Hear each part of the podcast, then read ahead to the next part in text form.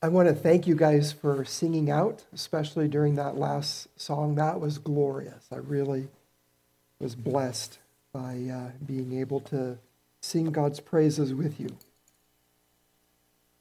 Well, we're in a new chapter in Matthew's Gospel, Matthew chapter 11. And uh, this is a, another new phase in Jesus' ministry, and that's because now he has not just 12 disciples with him, but he has 12 apostles with him, his authorized representatives, his uh, commissioned ambassadors. And that took place in Matthew chapter 10. And uh, chapter 11 and verse 1 is a transitional verse. So let's just look at that. When Jesus had finished instructing his 12 disciples, whom he had called to be apostles in chapter 10, he went on from there to teach and preach in their cities. So remember that in chapter 10, Jesus had commissioned the apostles to the office of apostle, and then he sent them to the lost sheep of the house of Israel, not to the Gentiles. So this was not the Great Commission.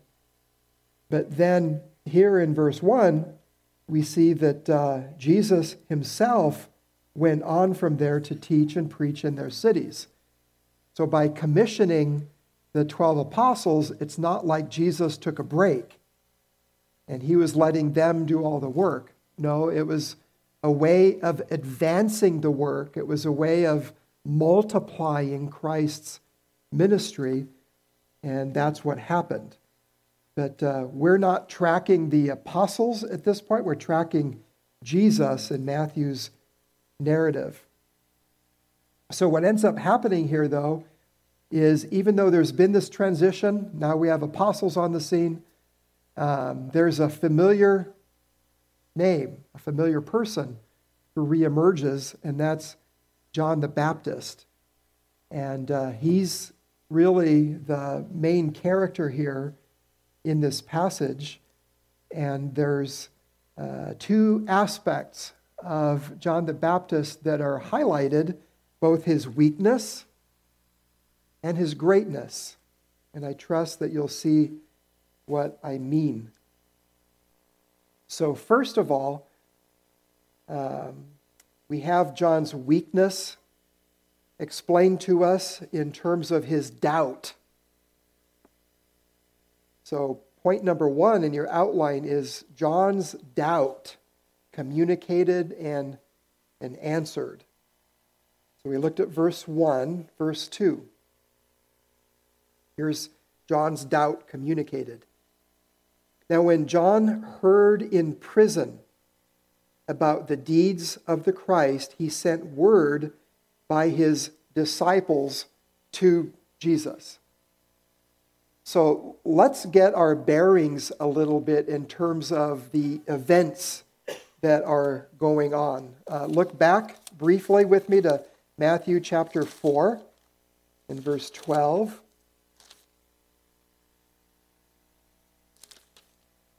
Remember, John the Baptist is introduced to us in chapter 3, his ministry and his baptism. And then in Matthew chapter 12, uh, 4, excuse me, in verse 12, the very beginning of Jesus' public ministry, we read this. Now, when he, that is Jesus, heard that John had been arrested, Jesus withdrew into Galilee. So John's been arrested since Matthew chapter 4. And then looking forward to Matthew chapter 14. Matthew chapter 14 takes place later than chapter 11, but in Matthew chapter 14, uh, Matthew takes a historical look, a look back at the arrest of John to give more details. So, John chapter 14 and verse 3, that's all we'll look at for now. For Herod, and that's Herod Antipas, by the way, for Herod had seized John and bound him and put him in prison for the sake of Herodias, his brother Philip's wife. And he's going to go on to explain that the reason that happened, that John was on uh, Herod's bad side, is because he told him that he shouldn't have his brother's wife. And that landed him in jail, and he's not going to get out of jail alive. He's going to end up being beheaded, but we'll get there in due time when we get to Matthew chapter 14. So, all that just as a reminder of the current events going on in verse, um, in verse 2. So, here's John the Baptist. He's in prison, and he sends, he sends word to Jesus by his disciples, his own followers. And here's what that message was Are you the one who is to come? Or shall we look for another?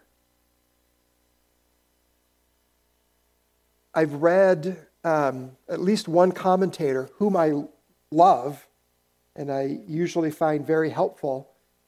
And uh, he, along with other commentators, believe that John the Baptist sent these disciples of his to Jesus for the sake of those disciples. Because John had a, an inkling that he wasn't going to make it out of jail alive, and he wanted to prepare his disciples for that eventuality. But I don't think that that's what's going on. And the reason I don't think that's what's going on is because of what Jesus ends up saying in verse 4 Go and tell John what you hear and see. Jesus answers John. So I believe that this is a sincere question from John the Baptist. Are you the one who is to come, or shall we look for another? That's astonishing. This is the same man who said, Behold the Son of God who takes away the sin of the world. This is the same man who said about Jesus, He must increase, but I must decrease. It's, it's the same man who said about Jesus, the, the straps of his sandal, I'm not worthy to loose. And now, this same man, the same forerunner of Jesus, sends word to Jesus asking him, Are you the one? Should we be looking for someone else? Have we missed?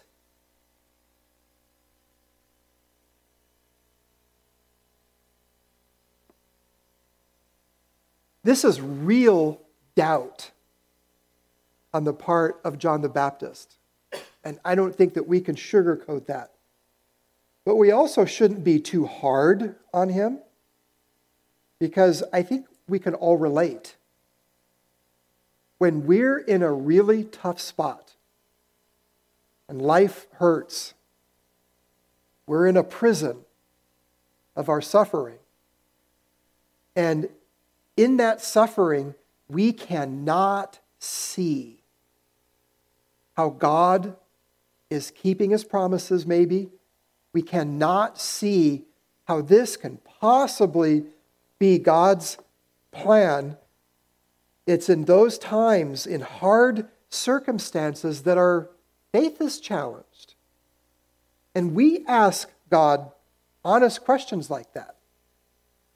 So we shouldn't be too hard on John the Baptist, but we also shouldn't try to explain this away.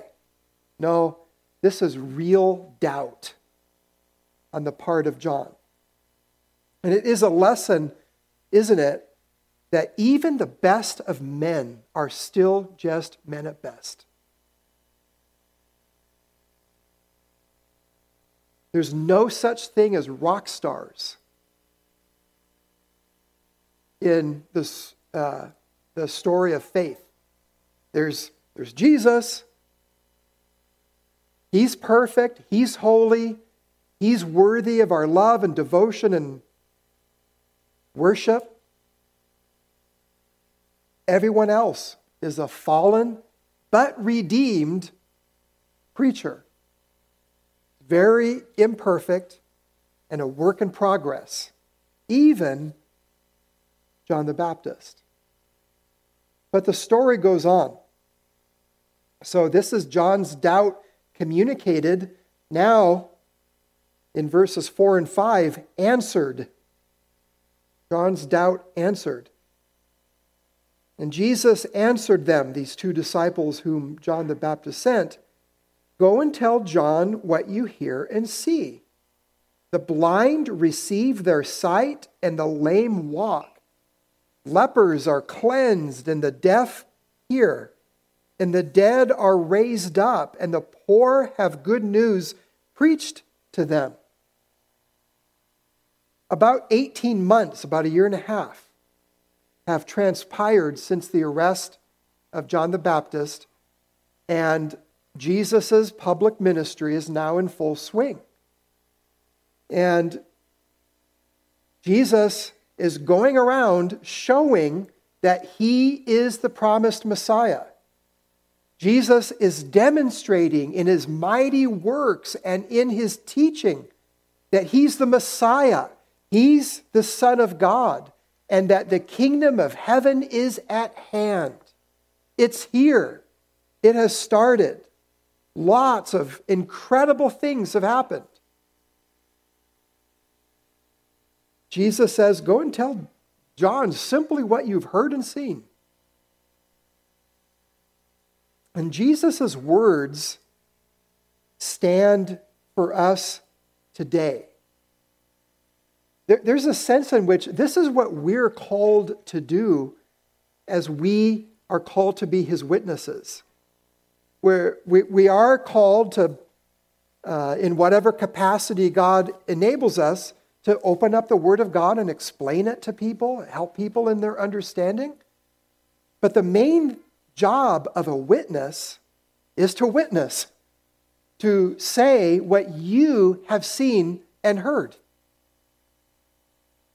We have a reliable historical record of what Jesus did not only in his earthly ministry, but in his death and resurrection. We have the whole story. We have the testimony of eyewitnesses, the documented reporting of contemporary journalists like Luke, corroborating historical markers, reliable manuscript treasuries from different places and times throughout the intervening 2,000 years. And on top of that, we can see what Jesus is doing today. We know from personal experience what Jesus has done in our own lives through his word and by the power of the Holy Spirit. We're called to tell people that. Don't be fancy. Don't be intimidated. Just go and tell what you hear and see. Then Jesus wraps up that response in verse 6 and blessed is the one who is not offended by me. That word translated offended is the Greek word scandalizo, and maybe you can detect in that word the English word scandal or scandalize scandalizo. Blessed is the one who is not scandalized by me. And that goes on the part of the witnesses and the hearers. We should not be scandalized by Jesus, his person, and his work. If we're really believers, if we've really been saved, then we should be set free from being scandalized. by that story. And on the other side of the coin, blessed are those hearers who hear about the message of the gospel, who Jesus is and what he's done, and are not scandalized by that. That's a sign of the work of the Holy Spirit.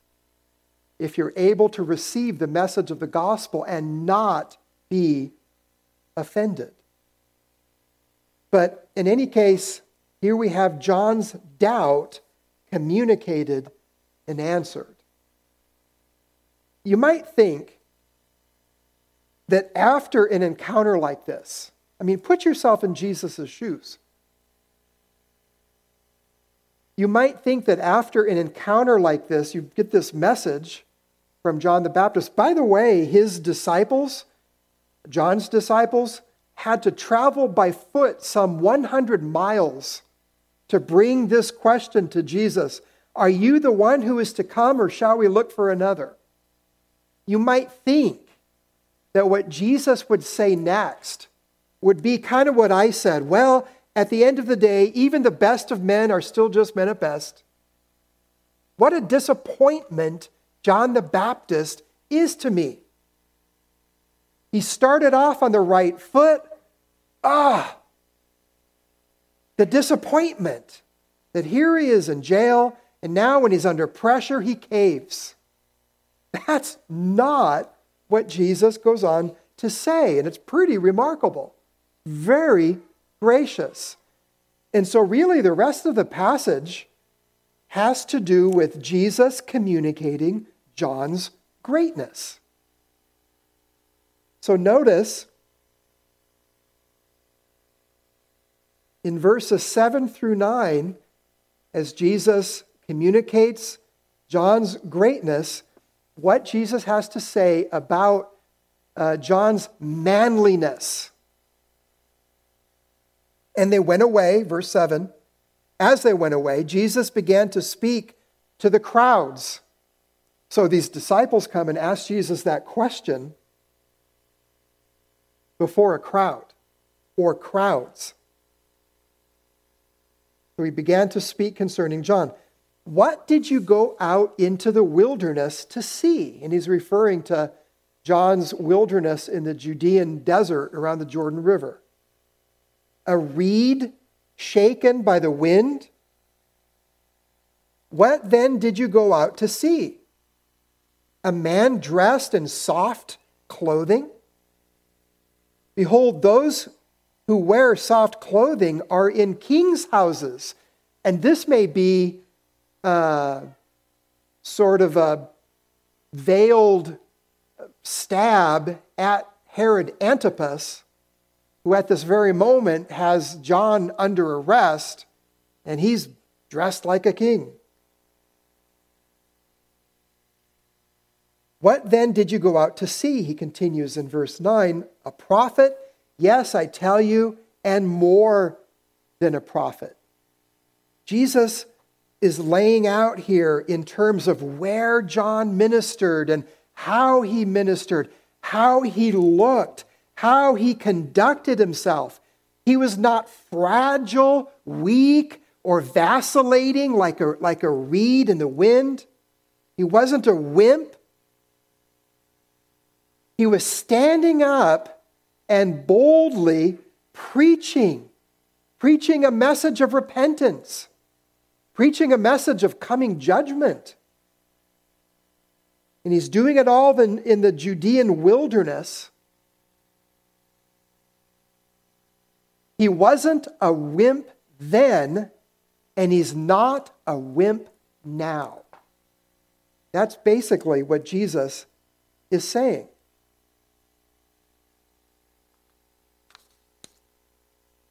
And in verse 9, he says he's a prophet,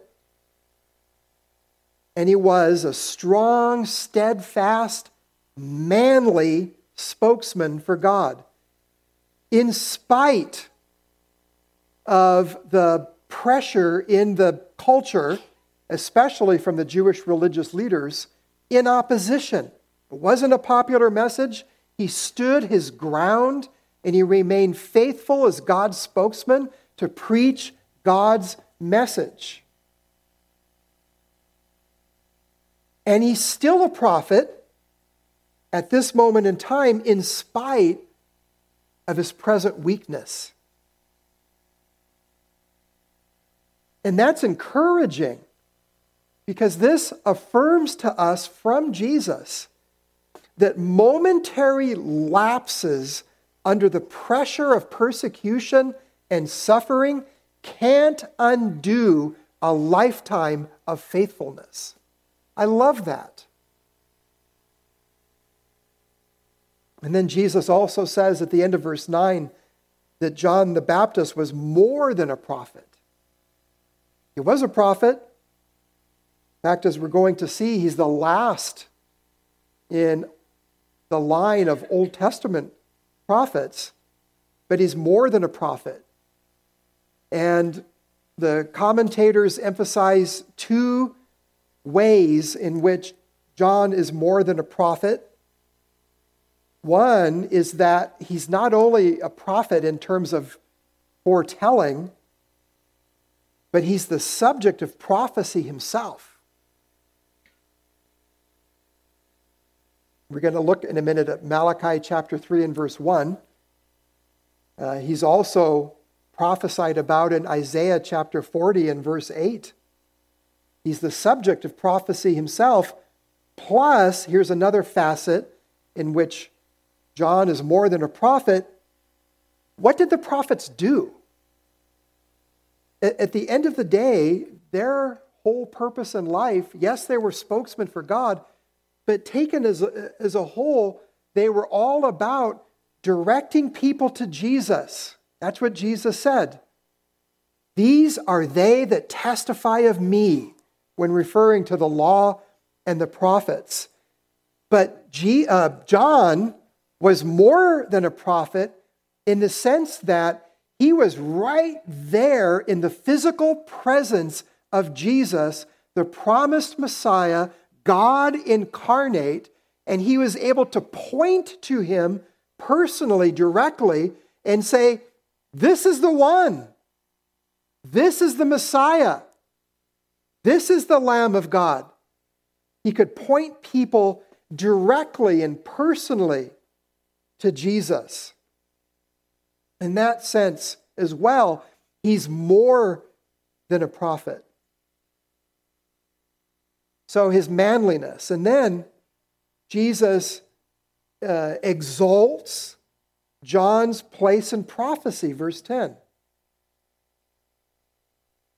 This is he of whom it is written Behold, I send my messenger before your face, who will prepare your way before you. Um, in your own time, you can look it up, but you'll. Uh, this is a, a reference to Malachi chapter 3 and verse 1. But if you look at the two passages uh, here, Matthew 11 and verse 10, and Malachi 3 and verse 1, it's not a word for word quote, because that's not what Jesus is doing. It's not just quoting, he's interpreting. He, he's saying, this is what it means. You, you, you pull together Malachi chapter 3 and verse 1, you pull together all that the Old Testament has to say about the forerunner of the Messiah and the Messiah himself this is what it means Behold, I send my messenger before your face. The messenger here, God is the speaker. The messenger is John the Baptist as the forerunner of the Messiah. And before your face, the I think that's the antecedent of that personal pronoun, your.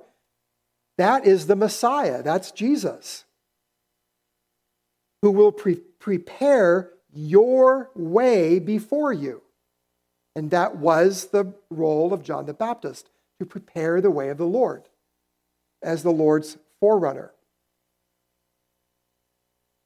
But this is interesting if you think about it, Because the implication, thinking about Malachi chapter 3 and verse 1 again, the implication is that the Messiah, Jesus, himself is Yahweh, the Lord. John the Baptist was sent to prepare the way of the Lord of hosts. And in fulfillment of that prophecy, John the Baptist came to prepare the way for Jesus. Jesus is the Lord of hosts. Jesus is the Messiah. Jesus is Yahweh, the Lord. So, John's place in prophecy. Then Jesus goes on to talk about John's greatness in terms of his rank among the prophets. There's, there's a lot here in verses 11 through 15.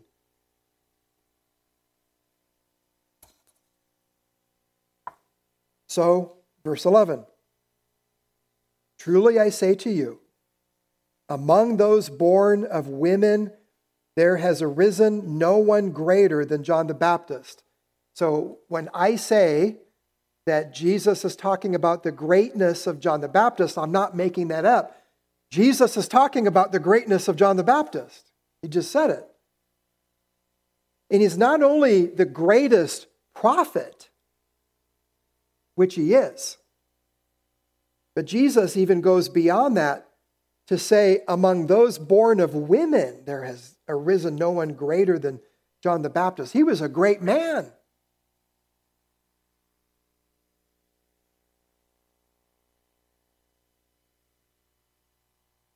But remember that this great man did say about Jesus that he, Jesus, must increase and I must decrease. The straps of his sandals I'm not worthy to unloose. So, what great men and women, boys and girls do is that they humble themselves in the sight of the, of the Lord and they magnify Jesus Christ. That's true greatness. And that's what John the Baptist did, and Jesus commended him for that. But his rank among the prophets isn't done there. Second half of verse 11. Yet the one who is least in the kingdom of heaven is greater than he. So we're talking about the greatness of John the Baptist, but Jesus pauses to say, as great as John the Baptist is,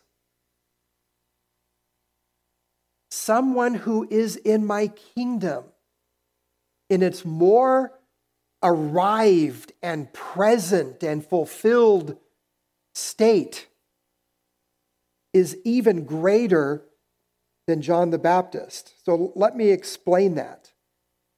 And this goes back again to uh, Jesus, uh, John being more than a prophet. Remember, his, his greatness was mainly due to his role as the one who's more than a prophet. He pointed people directly and personally to Christ, like no other Old Testament prophet could. But at that time, when John the Baptist was ministering and Jesus breaks onto the scene. The, the kingdom of God was just entering into history. Since then, the kingdom of God has advanced by leaps and bounds since the ministry of John the Baptist. I mean, think about it in a few short years, there's all of Jesus' earthly ministry, which he tells John's disciples to go and tell John about. John had missed out on it because he was, he was in jail. There's, G, there's Jesus' death on the cross. He died on the cross for our sins in fulfillment of the scriptures. Jesus rose from the dead. He was raised for our justification, which was also prophesied, by the way.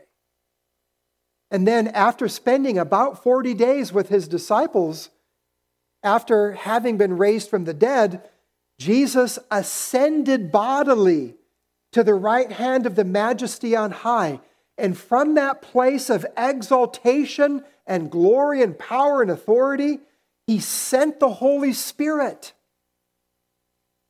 to empower his people to be his witnesses from Jerusalem to Judea to Samaria to the ends of the earth.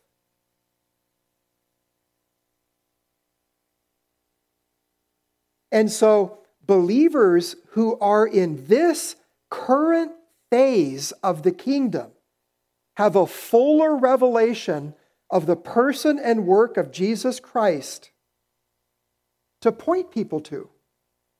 We've got the whole story.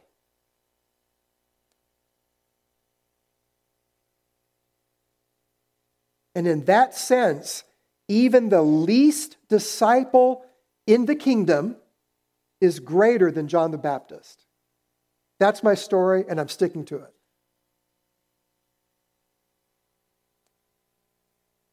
But Jesus goes on to say more about John's rank among the prophets. Verse 12 From the days of John the Baptist until now, roughly 18 months, the kingdom of heaven has suffered violence, and the violent take it by force. Um, commentators are all over the place on, on this verse, and I'm not going to take you over the river and through the woods, if you don't mind. First of all, uh, those words in the ESV, that is a correct translation, but uh, as in any language, the, the Greek, Hebrew, Aramaic, English, Espanol, um, it's not just the definition of the words, it's usage, because words can have a range of meanings. There can be multiple definitions, in fact, of a particular word. So, literally, verse 12 is a correct interpretation or a translation of the original text. But I think that the New Living Translation does a good job of interpreting the verse, verse 12, to say what it means. The New Living Translation says, And from the time John the Baptist began preaching until now, the kingdom of heaven has been forcefully advancing, and violent people are attacking it. I believe that that's the sense of the words that Jesus said. And in fact, we've been seeing that since Jesus' arrival on the scene, in fact, even before that.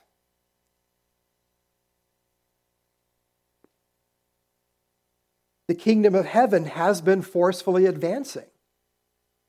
I mean, in that manger in Bethlehem, the Word became flesh and dwelt among us. The, the light of the world came into this world. The Creator inhabited a created human body and soul. And then there was John the Baptist saying that repent, for the kingdom of heaven is at hand. And then there's Jesus doing and saying all that he did. There's this increased demonic activity. It's as if it's as if Satan and his demons are, are laying low for hundreds of years. Not that they're inactive, but they're sort of laying low because there's no disturbance. Satan is thinking to himself, All is well in my kingdom. And then there's this, there's this 400 years of silence between Malachi and the opening of Matthew's gospel. And then Satan realizes that his kingdom is under attack. The Messiah is coming. And so he tries to have the Messiah killed when he's just a baby. And who is this forerunner, this prophet, this one who's more than a prophet preaching in the Judean wilderness? I know I'm going to work behind the scenes and have him arrested and killed, etc., etc. And that opposition to the kingdom of heaven from the kingdom of darkness was only getting started.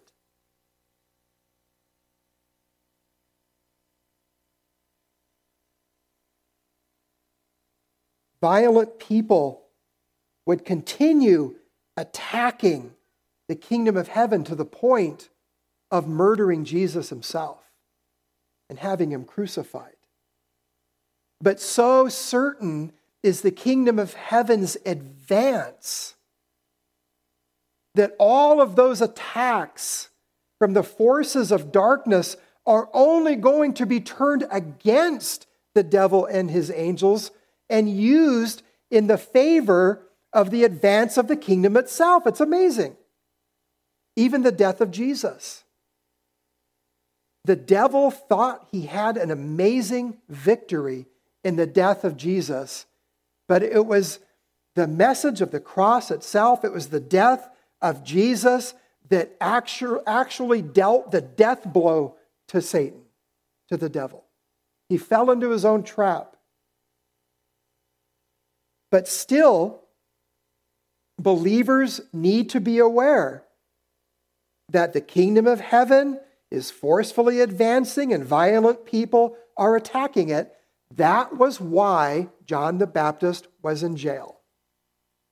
Jesus is explaining why he's in jail. Jesus is still answering the original question from John Are you the one who is to come, or shall we look for another? The fact that John's in jail, Jesus is saying, is evidence that a cosmic war has broken out since my coming into this world, which is proof of who I am. I indeed am the one who was promised to come. And so the fact that John's in jail doesn't mean that Jesus should be doubted. It's proof that Jesus is the one. But we are talking about the greatness of John the Baptist in terms of his position or his rank among the prophets. So now look in verse 13. For all the prophets and the law prophesied until John. So John was the last of a long line of Old Testament prophets, but he wasn't just last chronologically, he was the last in terms of the grand finale. He did point people personally to Jesus. Then he says in verse 14, and if you are willing to accept it, he is Elijah who is to come. And Pastor Kevin read that promise, that prophecy earlier from Malachi chapter 4 and verse 5 that Malachi would come before the great and terrible day of the Lord. Well, John, John the Baptist, was not literally Elijah. He wasn't like the reincarnation of Elijah. This wasn't the second coming of Elijah in terms of a bodily second coming. Instead, um, John the Baptist came in the spirit and power of Elijah. And you can read about that in Luke chapter 1 and verse 17. So, according to Jesus, Elijah, in the person of John the Baptist, John the Baptist came in the spirit and power of Elijah. Elijah has come. He's announced the arrival of the Messiah in the messianic kingdom. And the, the judgment that Malachi talks about is because those who reject the Messiah are under God's judgment. The Messiah is our ticket out from under God's judgment. So when we reject the Messiah, like the Jewish religious leaders did, we reject our deliverance from judgment. So there's still judgment to be faced. And then Jesus is going to come again, which will finalize that judgment. And in the meantime, between these two comings of Christ, those who repent and believe the gospel are members of Messiah's kingdom of grace. But it takes supernatural enablement to receive that message, which in and of itself is simple. In verse 15, Jesus said, He who has ears to hear, let him hear. There were plenty of people who heard Jesus physically speaking and they didn't hear because they didn't have ears. Not physical ears, but their ears were stopped. They were deaf to spiritual things. They did not hear, they did not understand the message of the gospel. It was foolishness to them. But if God gives you ears to hear, then hear.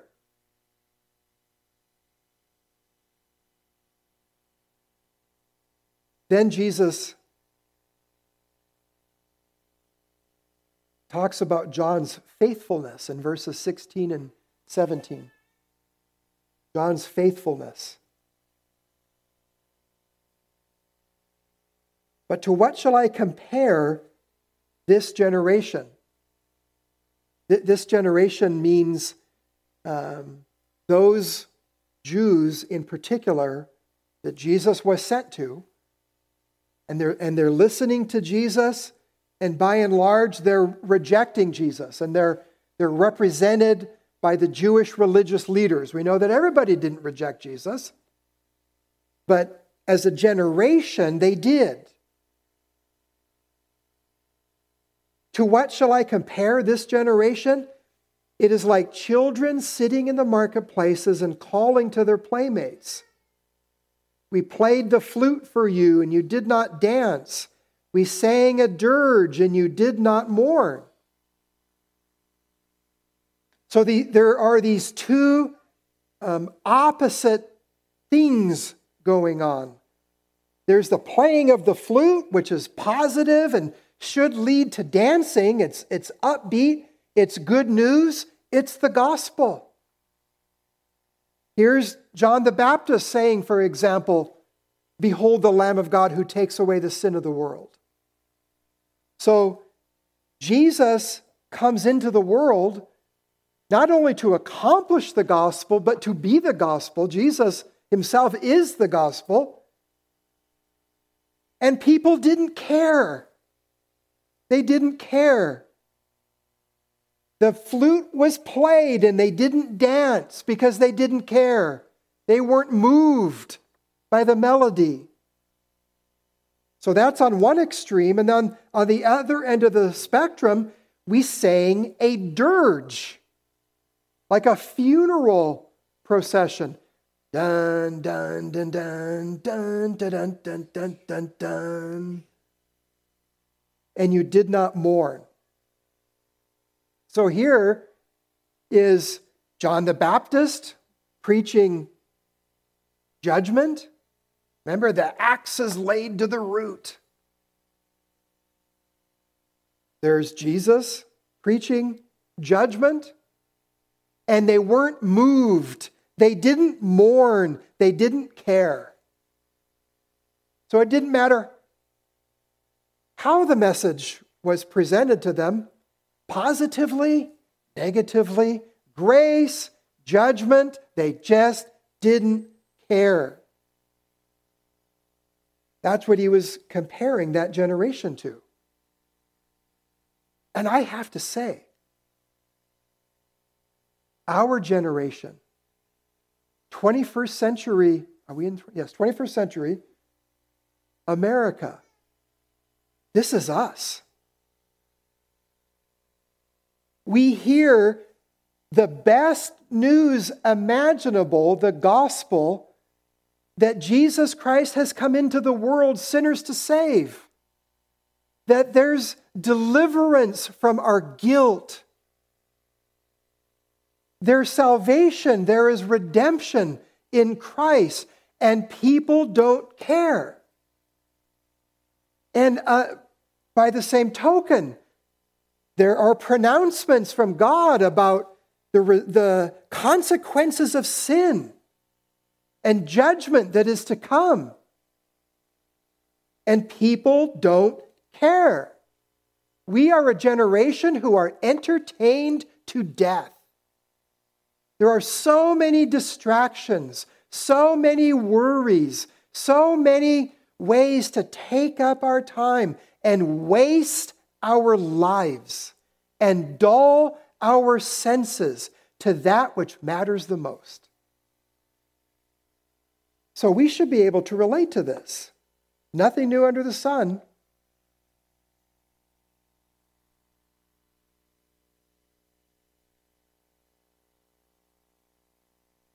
But at the same time, the unresponsiveness, the antipathy of that generation of Jews highlighted John's faithfulness because it didn't change his message. Even though people didn't receive it by and large, he kept on preaching the same message. They didn't care, but John did. He was determined to be faithful to the Lord because he was a prophet. And in that way, John modeled Paul's instruction to Christian ministers. 2 Timothy chapter 4 and verse 2. Preach the word, be ready in season and out of season. John was faithful. And then finally, we have his abstinence. Jesus talks about John's abstinence, verses 18 and 19. For John came neither eating nor drinking, and that doesn't mean like absolutely no eating or drinking. I mean, he did obviously eat, but he followed a very rigorous ascetic lifestyle. He, he ate locusts and wild honey, yuck. So, compared to everybody else, compared to those in palaces with their soft clothing and their extravagant buffets and menus, compared to them, John came neither eating nor drinking. Now, you have to drink in order to live. The idea here is wine. He didn't drink wine. And how did they respond to John who came in this uh, abstinence mode. He has a demon. Oh, well, then maybe John should shift gears.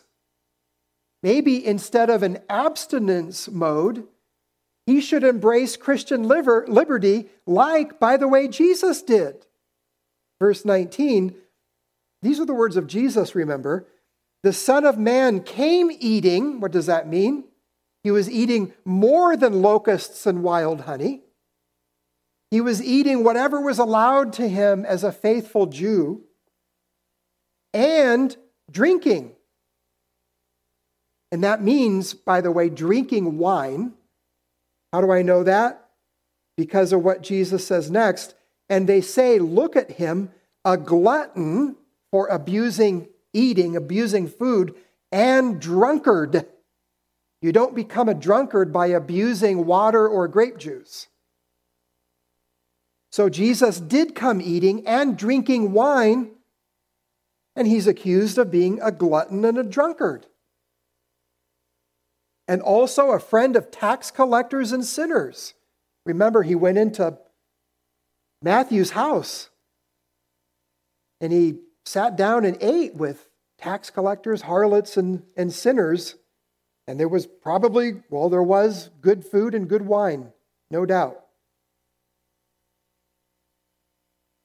Yet wisdom is justified by her deeds, which is a, a proverb, it's proverbial, and it basically means that a, an opinion, um, a position is vindicated by its results, by the, by the fruit. And even though both John the Baptist and Jesus were on different ends of the Christian liberty spectrum. They were both faithful to the kingdom of heaven. They were both faithful to the word of God, and the fruit of their ministries vindicated how they conducted themselves. That, that was the point. But John did not need to change his abstinence. This is what his conscience convicted him of. He was called to be a Nazarene, to take a Nazarite vow. And even though people did not resp- respond well to his abstinence, he stuck to it. Because, after all, even if he did adopt a more uh, free lifestyle, they'd still reject him, but for the opposite reason because it's not the eating and drinking or the not eating and drinking that people reject, it's the message. And so, for example, even though Jesus literally says that he drank wine, I'm not here to tell you, go and drink wine. Because the kingdom of God is not eating and drinking. It doesn't matter in terms of the kingdom of God. What matters is the message and our testimony. So we should keep a good conscience. We should not violate our conscience. And we shouldn't vacillate. We should be firm.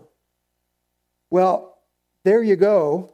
But there is one big takeaway that we should, that we should notice here.